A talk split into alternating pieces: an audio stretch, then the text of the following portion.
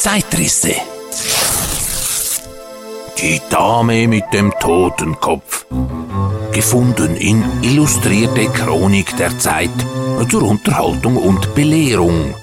Heft 15, Jahrgang 1874.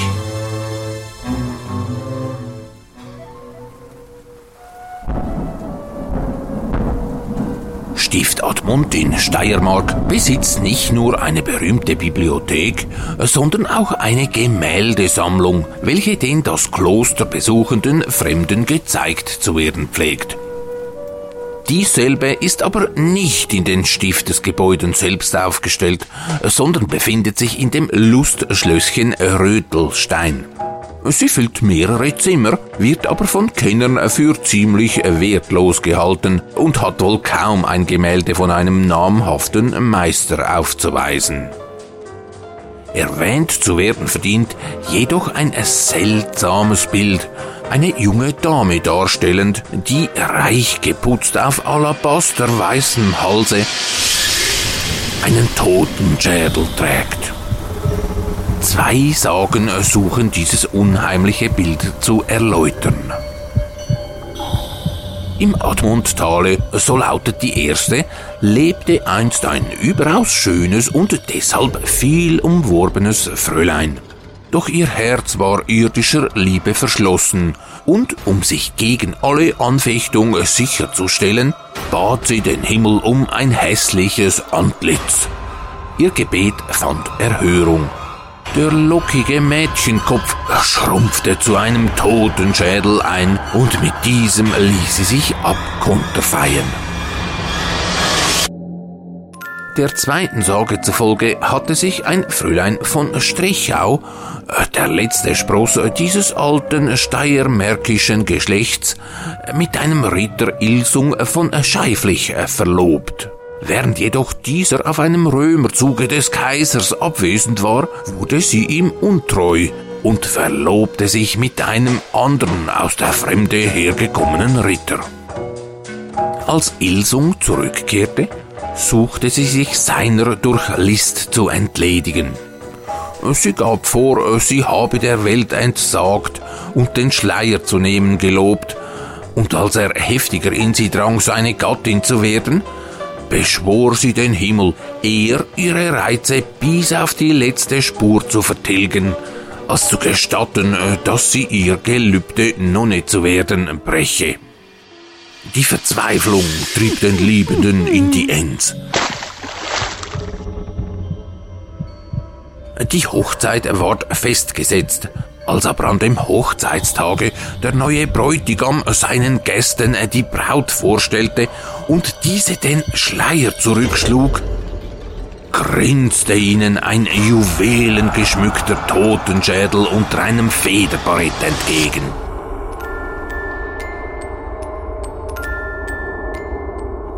Ungeheuerliche Fantasie hat von jeher versucht, ähnliche Verbindungen des Lebens mit dem Tode oder dessen Attributen zusammenzustellen. Wir erinnern uns nur an die sogenannten Totentänze des Mittelalters, mit dem vorherrschenden Gedanken, dass alles Leben der Auflösung verfällt. Kein Stand, kein Alter, kein Glück vor dem Tode sicher ist. Die Toten kehren aus dem Reiche der Schatten zurück und buhlen mit dem Leben.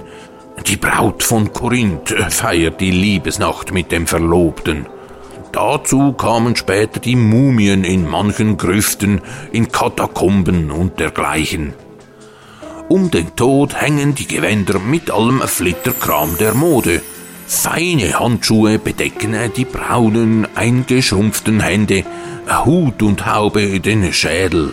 Fromme Personen ließen sich mit einem über ihre Schulter grinsenden Totengeripp malen, um an die Hinfälligkeit alles Irdischen erinnert zu werden.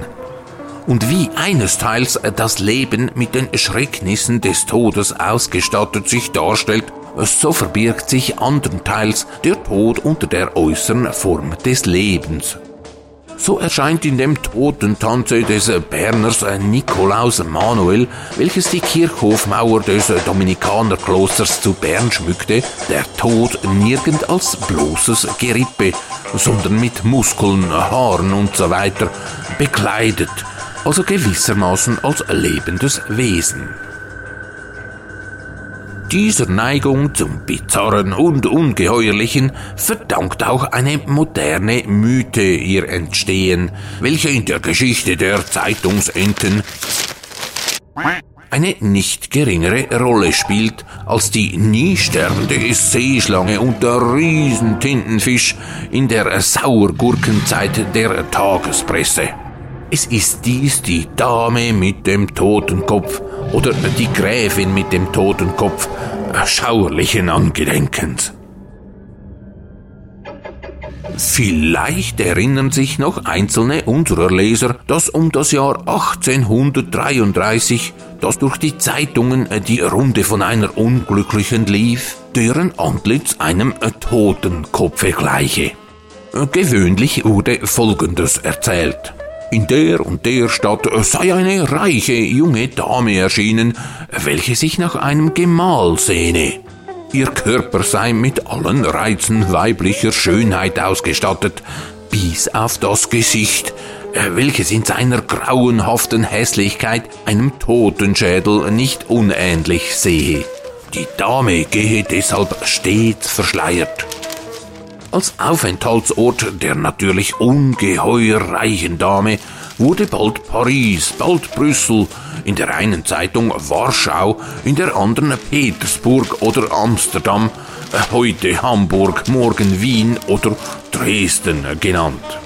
Ob die arme Gräfin wirklich einen Mann bekommen, davon schwiegen die Zeitungen. Gewöhnlich erfuhr das Publikum nur, äh, dass zwar viele sich auf die Einladung der Dame hin gemeldet, doch äh, nachdem sich die Unglückliche entschleiert habe, keiner den Totenkopf habe heiraten wollen. Nachdem die Geschichte einige Wochen lang alle alten Weiber in Angst und Schrecken versetzte und manchen Leichtgläubigen, der so reiche Schätze zu erlangen, die Großmutter des Teufels zu seiner Frau gemacht hätte, an der Nase herumgeführt, verschwand sie gespensterartig in der Flut der Tagesneuigkeiten um in einem obskuren Kalender in irgendeiner Spinnstube zeitweilig ihre Auferstehung zu feiern. So sehr man sich indes auch bemüht hatte, diese Geschichte auszuschmücken, neu war sie durchaus nicht.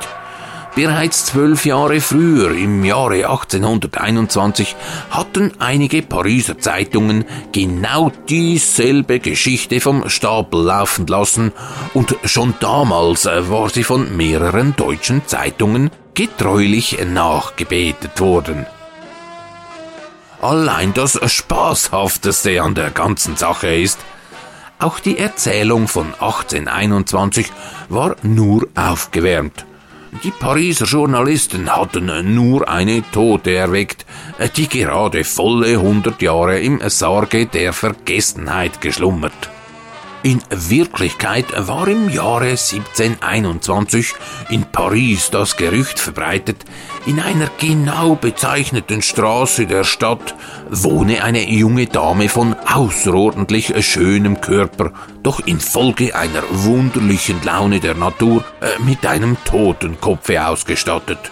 Man vergaß natürlich nicht beizufügen, dass sie kolossal reich sei und ein junger Mann, welcher den Mut habe, sie zu heiraten, damit in den Besitz unermesslicher Summen gelange. Kaum war das Gerücht in Umlauf gesetzt, so meldete sich eine große Anzahl ebenso gelddurstiger als bornierter junger Männer. Das Gedränge nach dem Gasthofe wurde bald so arg, dass man eine Wache vor die Türe stellen musste. Gleichwohl beruhte das Ganze nur auf der Erfindung eines müßigen Kopfes oder auf einer Spekulation des Hotelbesitzers, der, wie sich leicht denken lässt, davon mehr Nutzen hatte als die Narren, welche die Dame zu sehen verlangten. tollkühne Abenteurer oder verarmte Edelleute. Schon damals war es in Paris Sitte, dergleichen Vorfälle in kleinen Theaterstücken auf die Bühne zu bringen. Es währte auch nicht lange, so wurde auf einem der damaligen Jahrmarktstheater in den Pariser Vorstädten ein Lustspiel mit einem Akt gegeben, welches unter dem Titel Der schwarze Kopf die Geschichte zum Gegenstande hatte und ungeheuren Beifall fand. Aus der Zeit, als das Märchen zum letzten Mal in Deutschland spukte, datiert ein zweibändiger Roman A. Beuerles, der den Stoff unter dem Titel Die Dame mit dem toten Kopf in Wien benutzte und mehrfache Nachahmer fand. Da das Geschäft in Seeschlangen und anderen Tintenfischen nicht mehr so recht gehen will, sollte es uns nicht wundernehmen, wenn demnächst die Gräfin mit dem Totenkopf ihre Auferstehung feierte.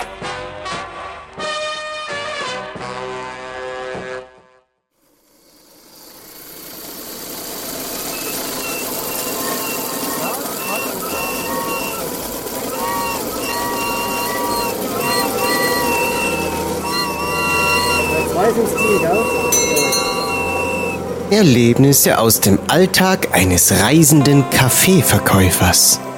Kapitel 3 Ungeplante Ferien Dienstag, 6. Juni. Nachdem mir das anstrengende, aber durchweg erfolgreiche Wochenende noch ein wenig in den Knochen steckt und am gestrigen Montag von Faulheit ebenfalls keine Rede sein konnte, wurde heute sowohl der Minicamper als auch mein Kaffeewagen für einen 5-Tage-Trip bereit gemacht. Unterdessen kam auch die lang ersehnte Kaffeebecherlieferung und ich hatte die nächsten 10 Kilo Kaffeebohnen von Maurizio Busin in Wetzikon abgeholt. Noch vor der Abfahrt wollte ich rasch zu meinem Friseur, denn meine Haarpracht unter der Schiebermütze bedurfte eines Sommerupdates. Doch mein Friseur hatte heute viel Kundschaft. Ich rechnete damit, diesen Termin nun um eine Woche verschieben zu müssen. Doch dies sollte sich rasch ändern. Also trat ich ungeschoren die Reise mit meinem Gespann Richtung Basel an. Das Wetter war immer noch prächtig, beinahe ein wenig zu heiß. Als ich beim Holzpark Kliebeck eintraf, wurden die Schwärmereien über diese paradiesische Location von meinem lieben Freund und Zirkusdirektor Raffi sofort bestätigt. Direkt am Rhein findet man eine völlig andere Welt vor, die einen innerhalb kürzester Zeit entführt und die pure Entspannung bietet. Seinem Namen alle Ehre macht der Holzpark, denn der riesige Kiesplatz ist ein Labyrinth aus Holzbaracken, alten Zirkus- und Bauwagen, improvisierten Bars, kunstvollen Skulpturen, kleinen Tüftlerwerkstätten unter freiem Himmel und dem Markenzeichen. Ein riesiges, rossrotes und uraltes Leuchtturmschiff welches dort prominent und im Hintergrund der nostalgischen Bühne des Varieté Pavé steht. Im und auf dem Schiff befindet sich ein Restaurant und eine Theater- und Konzertbühne. Wirklich beeindruckend und kaum in Worte zu fassen, was man da so alles erblickt. Während ich erfolgreich mit meinem kleinen Anhänger rückwärts durch das Labyrinth manövriert und meinen Kaffeewagen aufgestellt hatte, erzählte mir Raffi von einem Coiffeurbus. Coiffeur ist in der Schweiz der gebräuchliche Ausdruck für Friseur. In dem alten und liebevoll von Pflanzen umrankten Bus kann Mann und Frau sich von Celine die Haare schneiden lassen. Ihr erinnert euch? Das stand bei mir ohnehin auf dem Plan. Und so machte ich rasch einen Termin bei der lieben Celine. So ein außergewöhnlicher Coiffeursalon muss unbedingt unterstützt werden, mitsamt der charmanten Französin. Der Kaffeeverkauf am Abend hielt sich in Grenzen, da das Varieté-Publikum unter der Woche leider recht spärlich ausfiel. Doch ich hatte wenig Arbeit damit, konnte den Wagen über Nacht bedenkenlos stehen lassen und am nächsten Tag ohne großen Aufwand wieder bereit machen. Die kommenden Tage waren wie Urlaub für mich.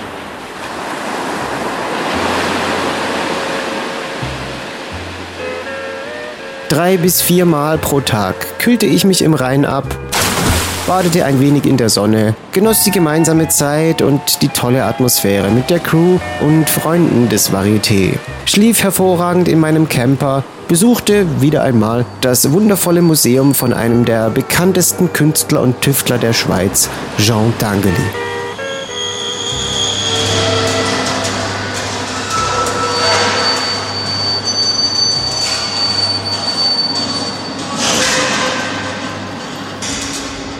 Am Ende nahm ich in meinem ungeplanten Urlaub dennoch etwa 500 Franken durch Kaffeeverkauf mit nach Hause und konnte sogar einiges an Büroarbeiten mit dem Laptop im improvisierten Outdoor-Office erledigen. Auch ein kurzer Regenguss im Anschluss an die letzte Vorstellung gab mir ein paar neue Erfahrungswerte mit meinem Maschinchen. Gemäß Berichterstattung scheint Kaffee Raffi also sicher auf der Sonnenseite des Lebens gelandet zu sein.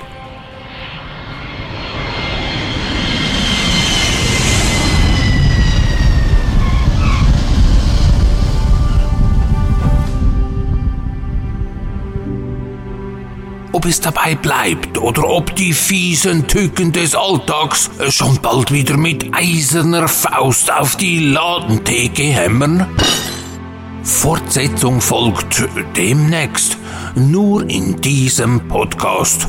Immer wenn der Dampfkaffeebecher auf dem Zeitrisse-Cover erscheint. Weiterführende Informationen zum Kaffeehandelsreisenden siehe kaffee-raffi.ch Raffi mit PH. Zeitrisse. Die Dame mit dem Totenkopf. Gefunden in Illustrierte Chronik der Zeit zur Unterhaltung und Belehrung. Heft 15, Jahrgang 1874. Zeitrisse, fast überall erhältlich, wo es Podcasts gibt mit Don Quelle und Raffaelius Alvagruser durch Raum und Zeit. Mesdames et Messieurs, der kleine Wanderzirkus Varieté Pavé kommt schon bald in Ihre Stadt. Aktuellen Tordaten des scheinbar aus der Zeit gefallenen sympathischen Wanderzirkus finden sich auf varieté-pavé.ch.